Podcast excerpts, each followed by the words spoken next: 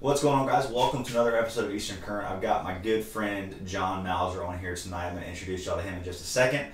Before we get to that, definitely uh, go check out Eye Strike Fishing. Make great uh, tackle. Uh, they're out of Charleston, South Carolina, or Mount Pleasant, South Carolina. Um, check out uh, Marshwear and AFTCO as well, two great clothing companies. And uh, check out our Facebook group. Check us out on Instagram. Check us out everywhere. Just check us out. And uh, today we're going to just kind of get into it. Me and John are going to talk about. Um, we're a couple hours apart on the on the North Carolina coast, and we're going to talk about kind of our differences that we see um, between our between the Wilmington area and up where he is. Uh, kind of talk about some redfish and some other stuff. So we're excited to have him on. But what's going on, John? Thanks for coming on, man.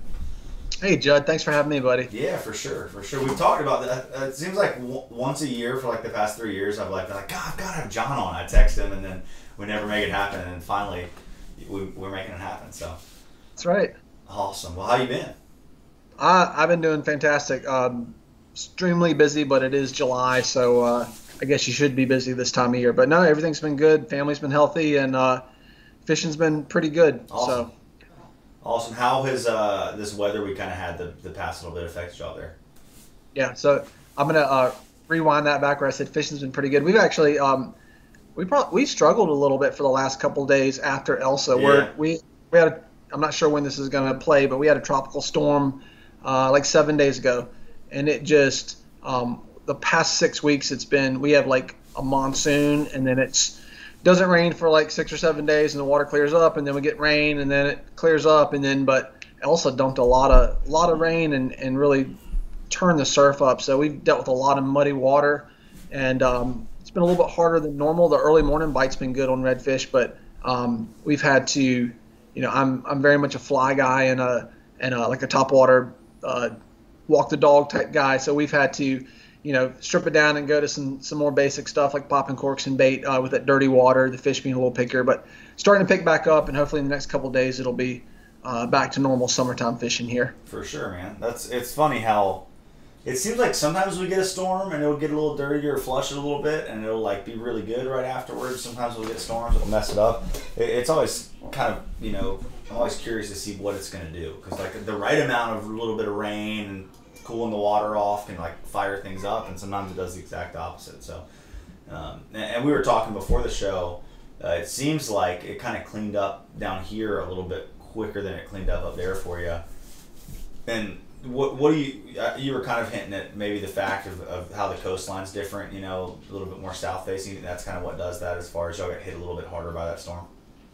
Yeah, I think um, you know our beaches. So I'm basically fishing Swansboro to Cape Lookout, and the Crystal Coast area. It's it's predominantly just a south-facing beach. So in the fall and the wintertime, it's fantastic because you get your northeast winds predominantly, and it's like a lake out there, and you can you know you can fish a flat skiff off the beach.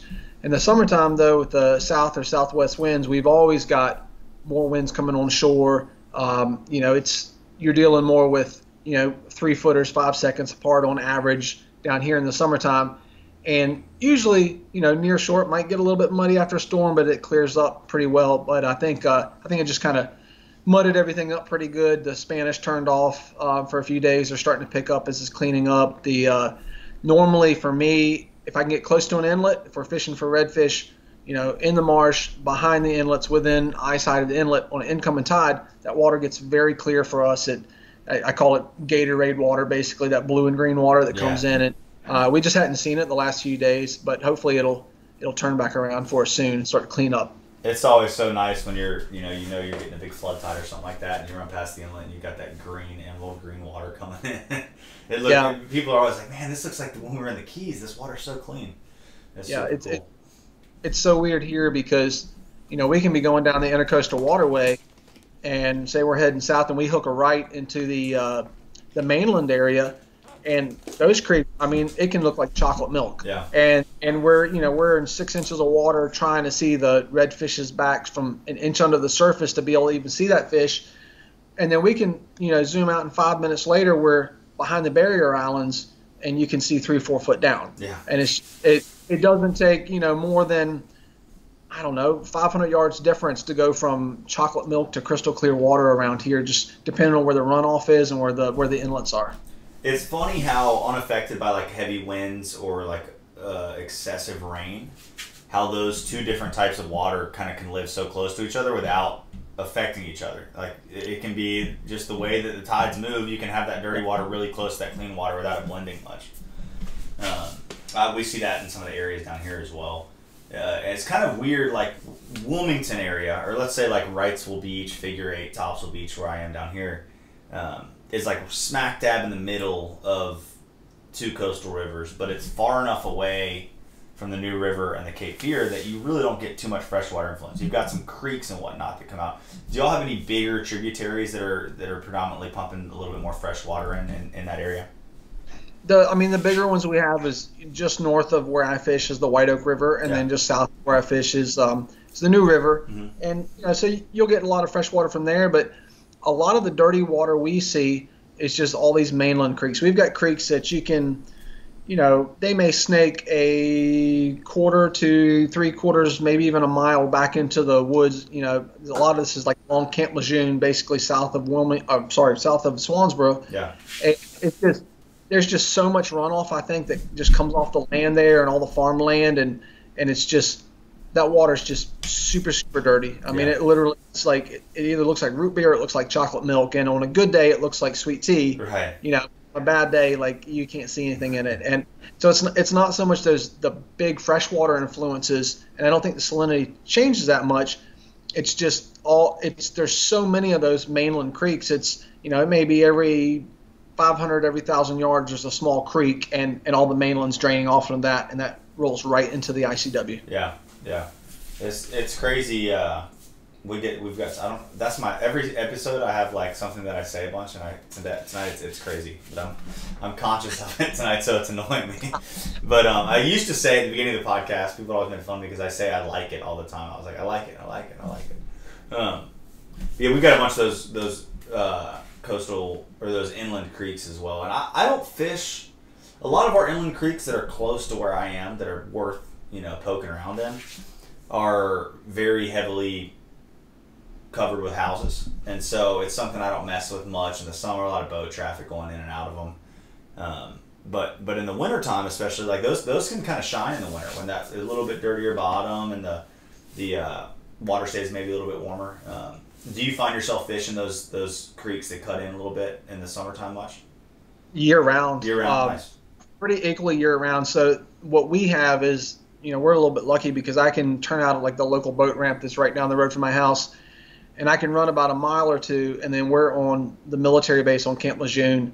And you know, besides hearing artillery fire and cannons going off and automatic rifles, other than that, it's like a wildlife refuge there. There's no houses, there's no development, uh, which I'm very thankful for. So we've got you know a good 10 miles of of intercoastal waterway, um, barrier islands, salt marsh, and those mainland creeks that there's no development. And once you get down there and, and get away from downtown, there's there's not near there's still a lot of boat traffic, but nothing compared to being closer to the areas where the houses and, and Yeah. the boat ramps and things like that. So there's a, there's less pressure, um, and I like fishing those creeks. I fish more of those creeks for my fly anglers or anglers who want to sight cast because though when those creeks and all the little bays and stuff on the mainland side when they drain out like 80% of the hiding space for the redfish and flounder and everything in there is gone. You know it's just that main channel that runs in there. So you know fishing a low tide or a lower tide we can we can pull up those creeks and it's hard to miss the fish because all the fish have kind of drained out of all those basins all those bays and they've dropped down in that main creek. They may be more spooky Yeah. uh, and more aware of us, but we get those shots. We actually get to see those fish versus, you know, if I have a spinning rod angler who can cover more ground with something that has flash and noise and vibration and scent, you know, we may go fish the cleaner water in those bigger bays because we can cover a lot of ground. But I, summertime, fall, winter, and spring, I'll, I'll fish those mainland creeks. They can be fantastic in the wintertime for, for the schooled up redfish, and the water's a little bit clearer there. Yeah. You get a Uh, little bit more though- of the tea color then. Yeah, you get yeah. It's A little it's more consistently. it's not it's never crystal clear on the mainland side um, even in the wintertime but it's it is like a a, a diluted tea color we'll Yeah, call it that diluted tea color. yeah like Are the those fish- tobacco juice spit. yeah that's it Yeah. Uh, yeah, that's. Uh, I, I think that ours would fish like that as well.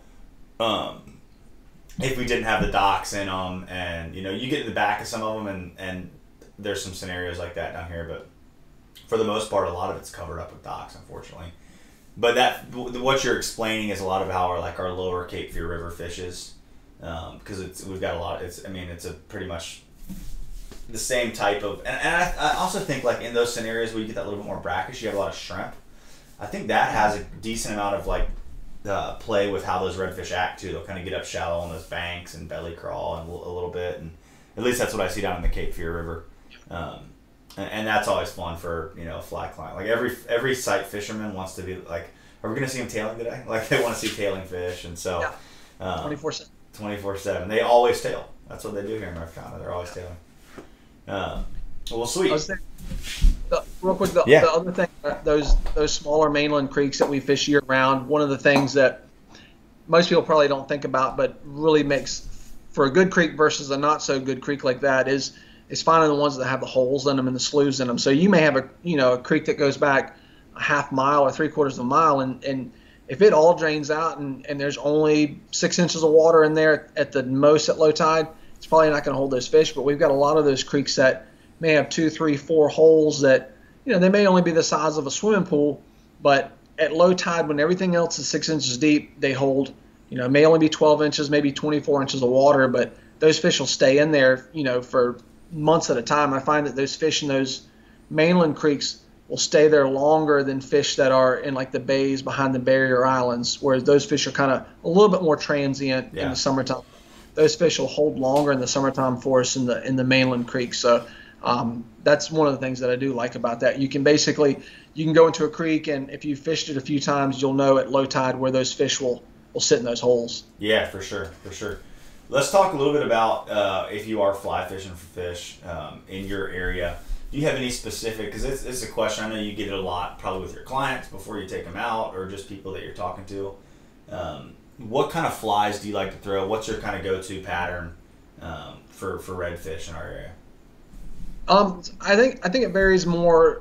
You know, it varies depending on the clarity of the water, and it depends on you know, are we more blind casting area where we see fish puffing around and waking, or are we sight casting fish like on a tailing tide?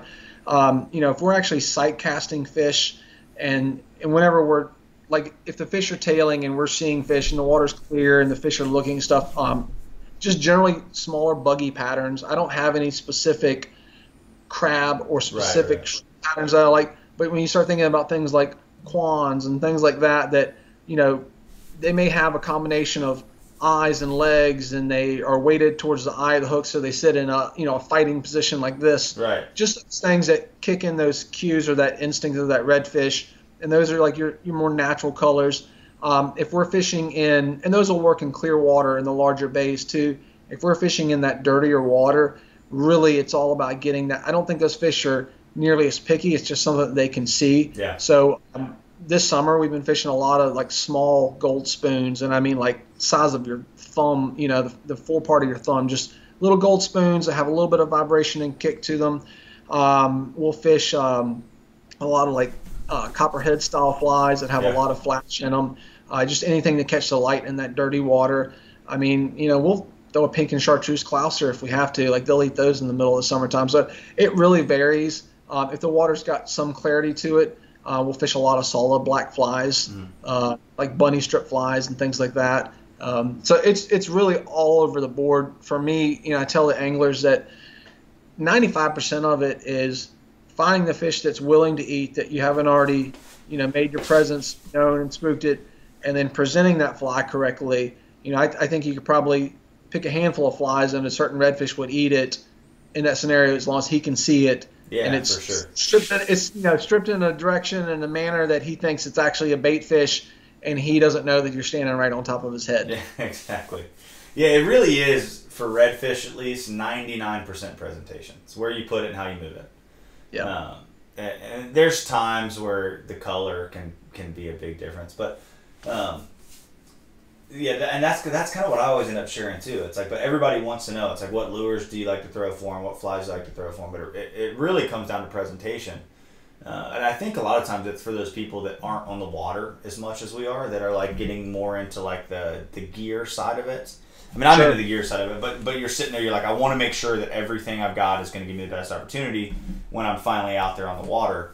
Um, you know, as opposed to you and I, I'm like, oh, I'll pop on a white Z-Man DieZel Minnow today. Let's see what happens. Or like, I'm going to pop on a, a natural. You know what I mean? Like, it, it, it's you kind of start to realize it's more being there at the right time and and letting the fish feel like they found it. So. Um, tell me about these small gold spoons you're talking about because I, I love fishing a gold spoon. Is is there a specific brand that makes these smaller ones? Oh gosh, um, I wish you hadn't asked me that. So I've hang tight. Okay, yeah, yeah, you're good. So I think John is running to grab us a small gold spoon to show us, but um, we'll see what time. and We'll see how long it takes him to get back. For those of y'all that are listening and not watching, that is what's going on right now. I'm back. Dang, that was quick. So there, yeah, I ran off and realized I didn't know where they were. Um, I don't I honestly don't know what these spoons are. A client gave me a handful of them uh, a couple months ago, and I I've seen I've seen them online before, but I'm not sure. But let's see if I can. So Oh, those are sweet. yeah, so they've got. I mean, this it's about two inches long. It's just got a really good wobble to it. It's got lead eyes in it, so it sinks pretty quick. But uh, yeah, so I mean that's what I've been. I like them. that the weight that those lead eyes are back there like that. Like I feel like it would help that thing ride correctly. Um, I've seen those spoons weighted so many different ways, you know, and um, I think I like that that the eyes back there. I'm imagining it would kind of you know as it falls down would sit and, and kind of kick up off the bottom. Like Yeah, a little it- pop it- pop it- pop. Yep, it's got a great wobble. Spoon flies are one of like two or three flies that I refuse to tie because I I hate tying them. I, Yeah. I, I never get them right. I never get the wobble right. Game changers, things like that Yeah. that are like if they're in my box, that's because somebody gave them to me, Right. and that was just one of those situations. And um, they're a little bit tougher to throw, especially if somebody's not used to throwing something that's real wind resistant. It's like tossing a wiffle ball through the air, but um, they've been producing and, and they work great in dirty water. But I'll be honest, on a high tide and um, not a tailing fish scenario, but you know I call it loose grass that floods Yeah. where the Mhm. beds will sit in it at high tide and six inches of water. They're eating it in crystal clear water too. So Yeah. um, this is one of my confidence flies right now, and you know it's probably going to be on one of the two rods in the boat, and we're going to fish it until we see it go in front of like two fish's face and they refuse it. Then we'll switch it. But you know I think a lot of people keep going through and trying different flies, and they may not have actually presented it correctly to that fish. So we you know we'll, fish a confidence fly until we know we've given a good presentation to that fish, and if that fish refuses it once or twice, then we'll switch out. And sometimes it is a fly. And some, I mean, we we had days like in May when I think they were eating blue crabs, and we went through like six different flies, and I didn't even have the right fly. My client um, had a permit box, and he opened it up and had some little um, like olive and blue blue crab merkins, and we threw it in front of the fish, and the fish ate it right away. So there are those like five percent of the It's time. cool when they do that. yeah, uh, but a lot of time it's it's it really is that presentation, Yeah. or that or finding the right fish. Yeah, definitely. It, it is fun. Like I see that in the winter a lot, where you're sitting there trying to play through your flies and figure out what they want to eat. Like yesterday, they were eating tiny white things, and like, but but it is it is cool. You know, it, it's annoying if you haven't caught any, but it is fun when you got to kind of play that game a little bit, figure out the pieces of the puzzle, what they're going to eat. Um, and and crab flies are something I never have on the boat, so that's good. good and stressing. It's good to know and stressing me out that I, that that sometimes that can be the case. But um, yeah, I need to I need to find find who makes those spoons. If you figure out, let me know because I'm gonna grab a couple of those. Okay. And, and and having something with a little flash like that on the fly rod is so nice for blind casting. And uh, I I don't know about you, but in a lot of scenarios when I end up blind casting fly fishing, it's not like oh we're gonna sit there and just blind cast at the bank the whole time. But it's like you're working an area, and you know that a lot of times there's fish. Like I might not see them sometimes, but I usually mud one off these oysters, and it's like put two or three casts there, and having a fly that you can confidently like throw, and feel like it's covering the water well, like that spoon. Because sometimes like a little tan or a little black fly, like you, you make a couple casts, but you don't feel like it covered the water very well. Um, I think that's one thing we notice and learn from sight fishing with a fly rod is how small a redfish's world becomes in the summertime. It's like it is focusing on the stuff that's like a foot around its face, and that's it. That's its whole world. So it, it's you get it's kind of uh, intimidating when you get a client on the boat. You're like, oh man, I love this guy, but this is gonna be hard to get that fly foot away from this redfish's face today. See if we can do Right. it. I think you know, anglers. One of the questions they ask me a lot of times when they are coming to fish for the first time on fly is they want to know, well, how far do I need to cast? Like, what's what's the average Right. cast? And I think they're afraid I'm going to say like 70, 80 feet or something like this. And and I tell them, I said, honestly, if you can accurately cast at 30 feet, you got a shot at at least half of the fish. I said, we, we rarely hook a redfish more than 50 feet away. Half of them are probably caught between 20 and 40 feet, Yeah. and quite a few of them are literally caught so close to the boat that you're it pops up and you're trying to figure out how can I get this fly to this fish because he's closer than my rod tip is, and I'm like just throw it with your hand and high stick him if you have to. Like, and, and it really comes down to can you drag it across that dinner plate basically that that fish's face is sitting on. He's he's looking in an area like this big, and you got to drag it across there because he's most likely he's not going to lunge three or four feet to eat something that's Right. you know the size of your pinky finger. For sure, for sure. That's, I mean, you couldn't put it any better. Um, it, it is funny, and there's those those those certain times where you're like, dang, that fish saw that from a ways off, but it's usually like you even watch when they're eating those shrimp, like they're coming down the bank eating grass shrimp or something.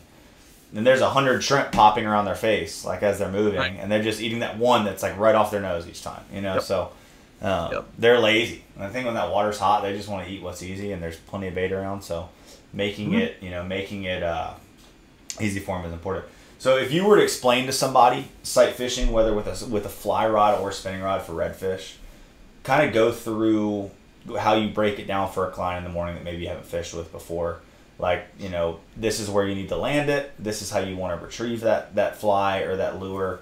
Um, you know, to take. Does that make sense? Kind of what I'm asking. Yeah, Okay, cool. I, I- guess the first thing I tell them is kind of how to how to how to find how to see the redfish basically. You know, because we're going to present a fly to them or a soft plastic or whatever. We're going to try to sight fish a fish and watch them eat. You know, we need to find that fish. So we, we you know we, we talk about mud puffs or smokes Yeah. as far as help using that to sight those fish, just to kind of get an idea of where they're in the air. We talk about the difference between a mullet wake and a redfish wake because there's 500 mullet for every one redfish out there, so that you know they can start looking through all the chaos and finding that one redfish that's working through there. Um, and then I just basically explain to them where that redfish's zone is, and I, I tell them honestly, like your best shot is if that fly is going to come, depend on the clarity of water, anywhere from 12 inches in front of that fish to basically wiping his nose. Yeah. And you know, sometimes it's best to not give that fish a long time to really look at that fly and think about it. It's to give hit that reaction where he's like, I gotta eat this right now or I'm gonna miss it. And so we talk about angles. So basically, you know, if that fish is going right or left, I tell him to, you know, look at the speed of that fish and know you want to bring that fly six inches in front of his face. If he's moving fast, we may have to cast 10, 15 feet in front of him and wait. And if he's barely moving, we may only have to cast, you know, it's like leading birds if you're shooting birds. Like you may only have to cast a foot in front of them because you don't want to wait that long. Then I tell them not just, you know, if that fish is driving down the road, you're not just casting in front of his nose, you're throwing the fly across the street because you want him to see it with one eye and then you want it to cross his path and you want him to see it with the other eye. You don't want to plop it right in front of him and, and have it just start moving. You want him to think he found it. So um, we talk about angles. You know, I think that a redfish is a lot more likely if that fly crosses his path going away from him to eat it because it's it's the prey and it's supposed to be scared of him versus if you strip that fly at an angle and it's coming right at his face I, I think a lot of times that will shut him down Yeah. um, and then you know if you have a fish coming straight at you we talk about scenario of just casting you know leading that fish about a few feet waiting until that fish gets you know a foot or six inches from it and stripping that fly and cat mousing it and just keeping it right in front of him to try to get his attention um, and then we talk about scenarios if that fish is going away, trying to, you know, cast close enough to that fish without throwing a fly line over top of them and spooking them. But that, that's the hardest scenario for me is when a fish Yeah. is going away to sight cast that because you're bringing the fly or the lure straight back at him and, and attacking that fish. So we just kind of cover the, the bases. And you know, the main thing is that I find that most people get anxious and they see the fish and they cast at the fish and basically they're casting to the tail by the time that fly lands and they strip it. So I'd rather somebody cast 10 feet in front of a fish and we wait three seconds for that fish to catch up to the to the leader and the fly then have them cast right at the fish. And by the time the fly's landed, even if they get it ahead of the fish, the fish is passed under the flies, the fly sinking down. So um, just kind of the importance of figuring out how far you need to lead that fish and at what angle to to basically wipe his nose or just you know drag floss it right across his face just at that right timing so that he thinks that easy opportunity of a meal just came by him and he doesn't have to do any work because there's a million other mullet and crabs around him. You want him to think that's the easy meal. I don't have to exert any energy. Uh, give him an offer he can't refuse type thing. Yeah, that's that's that is very well put. Uh, I'm gonna start using. I'm gonna steal what you said and start using it because I'm always explaining like you know don't just land it in front of them, throw it across their path too. But when you laid it out with like if you're driving down the street, throw it across the road. Yeah. That just visually for me makes so much more sense. It's a really good way to explain it. Um, what would you say is your retrieve on your fly as well as your spin rod? Like, all right, you've made the good cast, the fish is moving into that zone. Like, what's next? What do I need to do to like get that fish to eat it? I, I try to base it on how fast that fish is moving. So if he's moving at a pretty good clip, you know, and, and I tell people also like I, I think about redfish as, as being a, a five speed car. Is he in first gear, second gear, third, fourth, or fifth? If he's in fifth gear, we don't need to cast to him. Or if he goes from first to third to fifth real quick, that fish is spooked. But if we look at a fish and he's just cruising along at a you know kind of a, a medium speed and he's he's moving kind of quick, but he looks like he's still willing to eat, we're probably going to strip quicker just to kind of not have him pass over it as quick. So I kind of try to match. I, I try to find somewhere in between, you know, how fast are the bait fish around there moving? You know, try to match that speed. But also, if he's moving quicker, I'll move that fly about the same speed as him. Now, if you've got a fish, you know, the one you want is the one that's not making a wake, the one that's he's down there hunting, he's working the edge, he's on the edge of the spartina grass, or he's nose down in the oyster shells. Those ones, I'm going to have them slow it down a lot and, and basically have it, you know, think about a crab that's kind of just crawling around in the mud, and it may just be little, you know, one inch tick, tick, ticks if that fish is moving slow enough that you can keep it in a zone. I, I guess basically just whatever's needed to keep that that fly on that plate size, that dinner plate size area in front of that fish for as long as possible. Yeah. So if he's cruising fast, it's going to be you know six 12 inch strips. Get it across him. Hopefully he's going to bam it. And if he's sitting down there looking for a crab or a shrimp in the mud, then let's keep it in his in his focus for as long as possible with making just enough movement that he sees that it's actually alive. Yeah. yeah. That's good. I mean, I wish I could articulately explain that every like you just did on the on the on the boat every day because it's eh, it's it is a tough thing to it's so i mean it comes from experience of seeing that fish and reading that fish and knowing where to put it uh, knowing how to work it and knowing like you know, if that fish is done, should I move to the next fish? Like, should I, you know, bump, bump a little harder on my strips? There's so many little pieces that come to it, uh, you know, that, that, that really just have to flow into your head as you're going. Um, and I always tell people, like, the more fish you see and the more fish you catch, the more fish you're going to see and the more fish you're going to catch. Like, it, it, it's this compounding thing that kind of, uh, you know, evolves as you become a better angler. But um, it, it's, uh, man, I have some, like, this just reminded me. I have some uh, some things I say as a guide sometimes that that like they're just sucky guiding, like real crappy guiding, like because you're trying to explain everything super fast when you see a fish. Yeah. And the worst one that I've got is like, all right, I got a fish right here, you know, and, and I'm and they're up on the bow and they're like, where? Like this could be anywhere.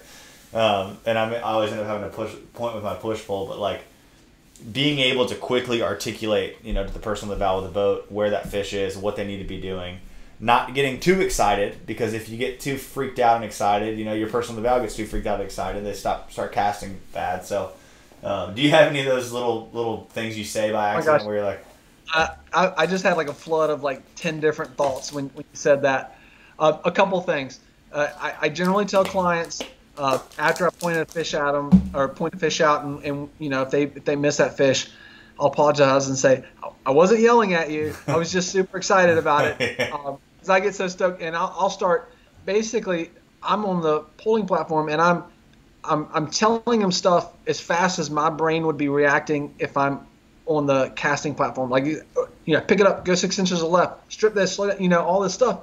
And it's I have to remind myself that like they don't they don't they may only go fishing once a year right. or twice a year for these fish, and they may have only ever actually put a fly in front of half a dozen or a dozen fish. So you know, trying to explain it how they can understand it and articulate it so that they can, you know, so that they can find that fish. I, have, you know, constantly remind myself that, you know, my three o'clock is different than their three o'clock. Right, right. You know, they're in front of the boat, and it, you know, I could see a fish right on my right beside me, and if I say three o'clock, they're not looking at that fish. And I generally tell people, if I, you know, if if I'm talking calm, we've got, you know, explaining where a fish is, we have plenty of time to present to that fish. If I'm kind of speeding up, it's probably closer. And if I just start grunting like a caveman, I go, that fish is probably about six feet away from us, and my brain can't translate what I'm trying to say to you. Um, so I have that stuff all the time where yeah. it's, it's, it's literally like like my brain is wanting to tell them, hey, that there's a fish like two foot beside your foot. I'm going left. I don't I don't even use a clock face. I'll be like, left, left, right beside you, right beside you, and they're looking like 20 feet. I'm like, no, right, right beside you, right, and they're like, I'm like, look straight down, and the fish just blows out. So. Yeah, okay, I'm glad that happens to other people too. Oh, all the time, all the time. Oh, that's funny. Uh, sometimes I'll notice myself too. Like I'll just be so into like watching what a fish is doing, and I'm like kind of telling them what to do, and then maybe I zone out a little bit, just like watching the fish, and I realize like I haven't put the push pole in the mud, and the boat's like spinning like backwards, and we're throwing backwards. At the, I'm like, I'm sorry, that was bad. That was really bad on my part. I just zoned out watching that fish and talking to you. It's like I'm very ADD, so a lot of times when I'm like giving a lot of instruction, I forget to push to use the push pole. Or if I'm like really trying to move the boat to like set up the shot, I forget to like talk about what needs to be happening. So um, that's the beauty of I feel like and the blessing of kind of our clientele is you build these relationships with different people that that want to fly fish. Like I think all fly fishing clients that are serious fly fishing clients and fly fishing guides are looking for multiple of these relationships. That's kind of the fun of guiding is getting out there with someone or just uh, of of this type of fishing is getting out there with someone you, you, are really starting to understand what each other are seeing how you're talking the way you're thinking the way the boat's getting set up where the cast is going to be and then it's like this dance this like team of people that are catching this fish together which is so much yeah. fun Um, me and alan in louisiana one time. This was pretty awesome. If y'all get in a pond this coming year in louisiana which i still would i want to maybe try to come down there with y'all. We'll see yeah let's let's figure that out. We'll figure that out. Um, and we we were out. We both had the day off, and we were down there guiding. And we got up. I might have shared this in the podcast before, but but we were we got up in a pond that was just loaded with like slot fish. I mean, just you, you know how it can be there. It's just like slot fish, slot fish, slot fish, all the way down the edge. Um, and we were like, you know, let's whoever's on the bow, let's close our eyes and just have the person on the back explain where to cast and exactly what to do. And we did it for like two hours. We never caught a fish, but there was when I was instructing Alan, there was quite a few circumstances that he got very close and vice versa. But man, that made you really focus on what you were saying. Like it was we, at the end, we're like, that's a really good like, if there's such yeah. thing as like a guide drill, like get out there and practice your guiding. Um, it, it, was a really good way to really practice your words and like exactly what, what to do and the you know talking with the strip and where the fly needs to be. Um, a couple times we both almost fell off the boat because you're sitting there like turning, your eyes are closed, you're not looking. Uh, but that was pretty fun. Um, That's cool. So this time of year, you've got the redfish going on, and you're. It's crazy. We're already kind of almost transitioning into, not fall, but I mean August is next, and then September after that. It's like, what? When do you start to see your patterns of your redfish change up there? Um. Yeah, it's weird. I, I saw a thing today that said like today is officially like the supposed to be like the hottest part of the year, and we're actually transitioning back to where it's going to get into a cooling period. And I'm like, man, summer's already halfway over. Um, I, around here, yeah, I know. Around here, um, it, generally it's more. So September is probably when I start to really notice a transition in these fish. Yeah. And it's maybe not so much with the switch of the wind, but the first thing I'll notice is I'll see I'll start seeing fewer fish on the flats that I normally would see. And this could be, you know, just mud flats or it could be, you know, flood grass tailing situations where, man, like two days ago, like there was a pretty good number of tailers and I'm not seeing as many of them. And then I look out across on the ICW and I just see these 30 foot long schools of mullet just getting rocked down the intercoastal waterway. And I think that's generally for me when, when the mullets start to group up sometime in September. That's when I think the fish move and, and they, you know, right now we're mostly seeing single redfish or maybe pairs of redfish. In September, I'll start to see those fish group up a little bit better and move out and move into those deeper water areas. I don't generally fish the docks and things like that as much with what I do guiding, um, but that is the time of year when I, I would start focusing a little bit less on the flats and, and chasing um, in those deeper creeks and, and those channels and, and along the ICW where, where I'll start to see those fish moving. And, and I think it's, you know, a month previous to that or a few weeks previous to that, the easiest meal for those fish uh, was to go find some crabs and shrimp on the flat and gorge on it. And I think when those mullets start to get in those big schools and, and the other bait fish do, I think the redfish realize I can get more food without working as hard now that these mullet are grouped up. If Yeah. that makes sense. So that's kind of No, when I start. September. Yeah, and I keep Uh, saying, "What do you see up there?" And it is, uh, I- and then it's so similar to me, but it, but there is the little differences, um, for sure. But yeah, man, the it's and even so, like you're saying, the deep water areas, like the inlets, the jetties, Mhm. um, stuff like that. tho- Those fish get piled up on them because it's like, why not? If you've got this high protein, you know, large bait fish that, that they can, Yeah. you know, just you miss your shot on one school, don't worry. There's another school coming like 15 yards behind that, that they can go after. So, um, what else do you kind of transition to uh, fishing wise uh, from here on to the fall? Yeah, so I mean, right now, um, it's until we can actually keep flounder, we're not really going to target flounder, although we, we catch them along with the reds. Um, and we have um, big big trout, like breeder trout, that we're seeing on like the eelgrass and shoalgrass beds. We'll see those through September. But when we get into that September thing, um, we're still fishing tailers, and but we're starting to get better nearshore fishing. So Yeah. you know we've, we've got pretty good Spanish and, and, and blues right now near shore, um, but it's going to get even better when you get into September, especially once again when that bait starts to move and you get a few, you know, you get two or three days of a northeast wind and then it goes back to southwest, and then a week later you get three or four days of a northeast wind. Um, we'll really start looking along the beaches for Spanish mackerel, bluefish, and not just along the beaches, but in the inlets and sometimes even in the ICW Yeah. uh, those albacore start to pop back up, and you get those like small sipper September albacore, uh, ladyfish, you know, some small jacks. So you kind of get that nearshore variety. Um, I love September as far as a transition month because you can go hit a big flood tide for tailing fish. You know, if you get like a, a north wind around here, you can go on the flood tide in the morning. You can fish for tailers, and then you can take your skiff right out the inlet and go catch Spanish mackerel and bluefish, and maybe some albacore all on the same trip. Yeah. Both those opportunities. So Yeah, it's cool. The diversity, that's what I always tell people too. The diversity in September and early October is, you know, is as good as you get around here. Yeah. Um, you, you kind of get everything in full swing for, for that short little window. Uh, and it can be, there's some magical days. It's always cool when you can, when you can string together like three totally different things in a day of fishing. Yeah. Like, you're always rolling back, like, man, I'm, I'm okay at this job. You know, I'm a decent Yeah. guy. As opposed to like beating your, like, why am I fishing guy? This sucks. Um, but yeah, that's. Judd, Judd, if you could, if you, as a guide, if you could pick one month in North Carolina to just fish that same month over and over and over again, or a 30 day period, like what, what would that be? Oh man, that's that is such a tough question. Honestly, I would say I would say July or August. On, on the really good days of like belly crawling ta- pods of tailing redfish like in our river systems. I just Yeah. really like that where you're getting shots like one or three fish belly crawling. And I know I just said I like the diversity, but like my favorite thing is like a fly rod in my hand and or, or someone on the bow with a fly rod in their hand and, and throwing to those those pods of like really shallow belly crawling fish. That, Yeah. That's that's my favorite. But I guess if I had to pick one, it, it would probably be. I always tell people when they call and they want to come fish in North Carolina like September because because of that diversity and being able to do a bunch. How about you? What, what would your, your call be? Same thing, probably Yeah. middle, probably middle of September to middle of October, because you can still do sightfish, redfish. You've got, you know, all your warm water stuff still here.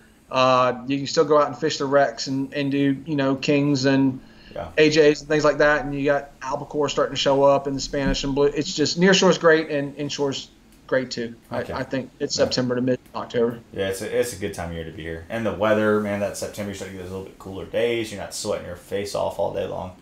So, uh, well, cool, man. Well, well, thanks for for coming on. Tell, can you if there's is there anything else you want to jump into I didn't. We had some other stuff we're gonna try to talk about. We're, I'm trying to to kind of cut these at 40 minutes now because I Yeah. look at my my algorithm on there. And guys, if you're listening to this podcast and you're like, make them longer, um, leave something in the comments on YouTube or on the podcast platforms. But every people just start dropping off at like 30 minutes. I'm trying to jam in real good information. I know we talked about some other stuff, and I would love to have you back on and and, and continue to do some more podcasts. That's kind of what I'm trying to do. Is I'm gonna bring on some other rand like randomer guests, like from from further or areas further away, but have like a randomer is not a word, but I just I just Yeah, used it. totally random.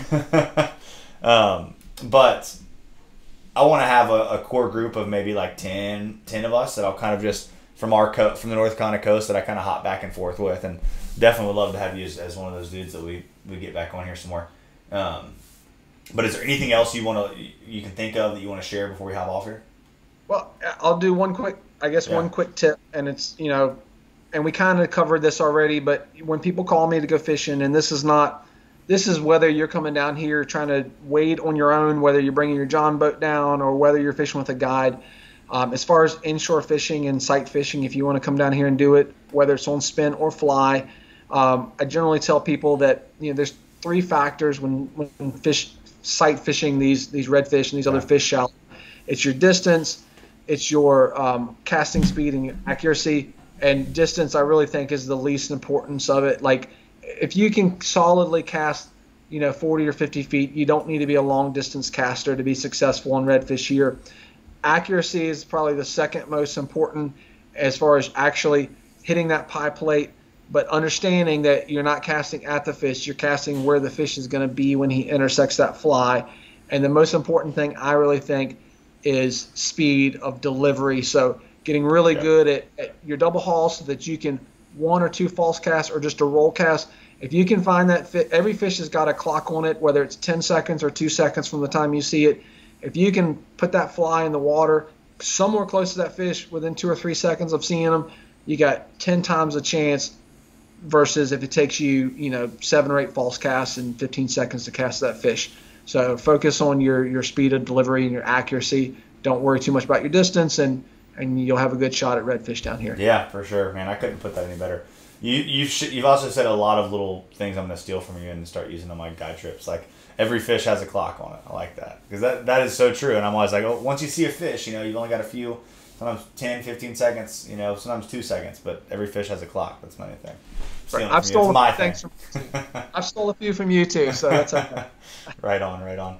Uh, well, cool. Well, tell people if they want to book a trip with you, um, where they can find you and how they can get up with you. Sure. Um, easiest thing to do is it's tailingtideguideservice.com. Um, I'm fishing up out of out of Swansboro, North Carolina, so all my contact info's up there. Um, Instagram and Facebook, it's all under Tailing Tide. Uh, but yeah, just go to tailingtideguideservice.com and uh, you can look at the pictures and the reports and see if what we're doing is something you're interested in. If so, we'd love to take you fishing. Heck yeah.